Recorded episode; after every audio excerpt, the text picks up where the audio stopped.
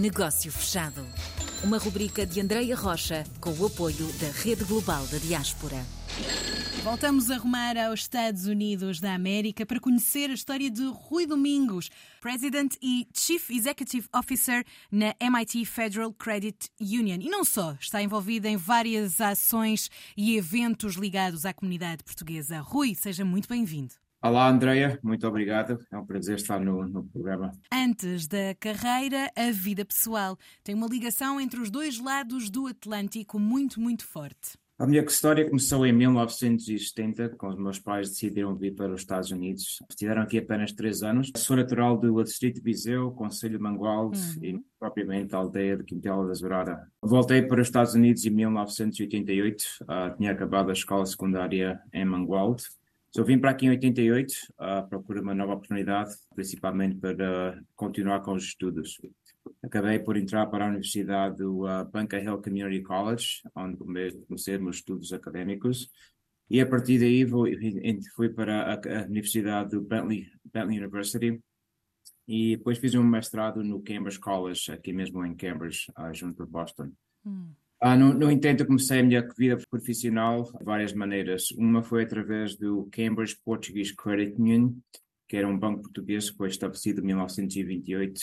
Estive nesse banco durante 29 anos, nos últimos 15 anos como presidente ah, do banco.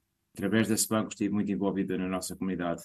Em relação a, a Portugal, visito Portugal várias vezes por ano, Hum. Meus pais moram ainda em Portugal e adoro visitar Portugal a continental e os Açores, onde passo muitas vezes férias ah, durante os anos. Portanto, continua a ter esta ponte dos dois lados do Atlântico. Mas não é só ligado à vida financeira, ao banco, que está, tem outros projetos ligados à comunidade portuguesa, não é? Sim, principalmente agora com o Boston Portuguese Festival, que é um festival começado já há vários anos, principalmente com, a, com o festival feito em Boston, foi feito em 2018, com a vinda do presidente de Portugal hum. e o primeiro-ministro, e depois esse festival continuou em 2019. Claro que teve uma pausa dos, hum. nos últimos três anos. Por conta da e pandemia. Está, está, está de regresso a Boston. E é um festival no qual nós procuramos uh, promover a nossa cultura, a imagem de Portugal aqui nos Estados Unidos ah, é um evento enorme, com cerca de 8 a 10 mil pessoas. Uau. Que vai ter lugar no dia 18 de junho deste ano ainda. Está quase. É só durante Sim, um dia? Quase. Sim, é durante um dia, okay. domingo, a parte de tarde, desde o meio-dia até às uh, ah, 8 horas da noite. Gostava que me explicasse também, para que todos os ouvintes ficassem a conhecer, que banco é este uh, ligado ao MIT? Sim, o MIT é é uma, uma universidade, como conhecem, a global, Sim. uma universidade que está aqui já há muitos anos nos Estados Unidos, bem estabelecida, no qual até muitos portugueses uh, fazem parte da universidade e são aqui como estudantes. Comecei nesta universidade uh, desde 2020, onde, onde fui transferida do, do Navy Credit Union, que era o banco português aqui de Cambridge, em Somerville. Sim. E, portanto, estou aqui há três anos. Uh, o MIT é um banco comunitário que faz tem serviços bancários para todos que estão relacionados com a, ou ligados ao MIT, quer sejam estudantes, quer sejam os empregados, os professores e até os, os graduados do, do MIT que certo. estão espalhados pelo mundo todo. E por isso tem o seu próprio banco, por, por, por assim dizer.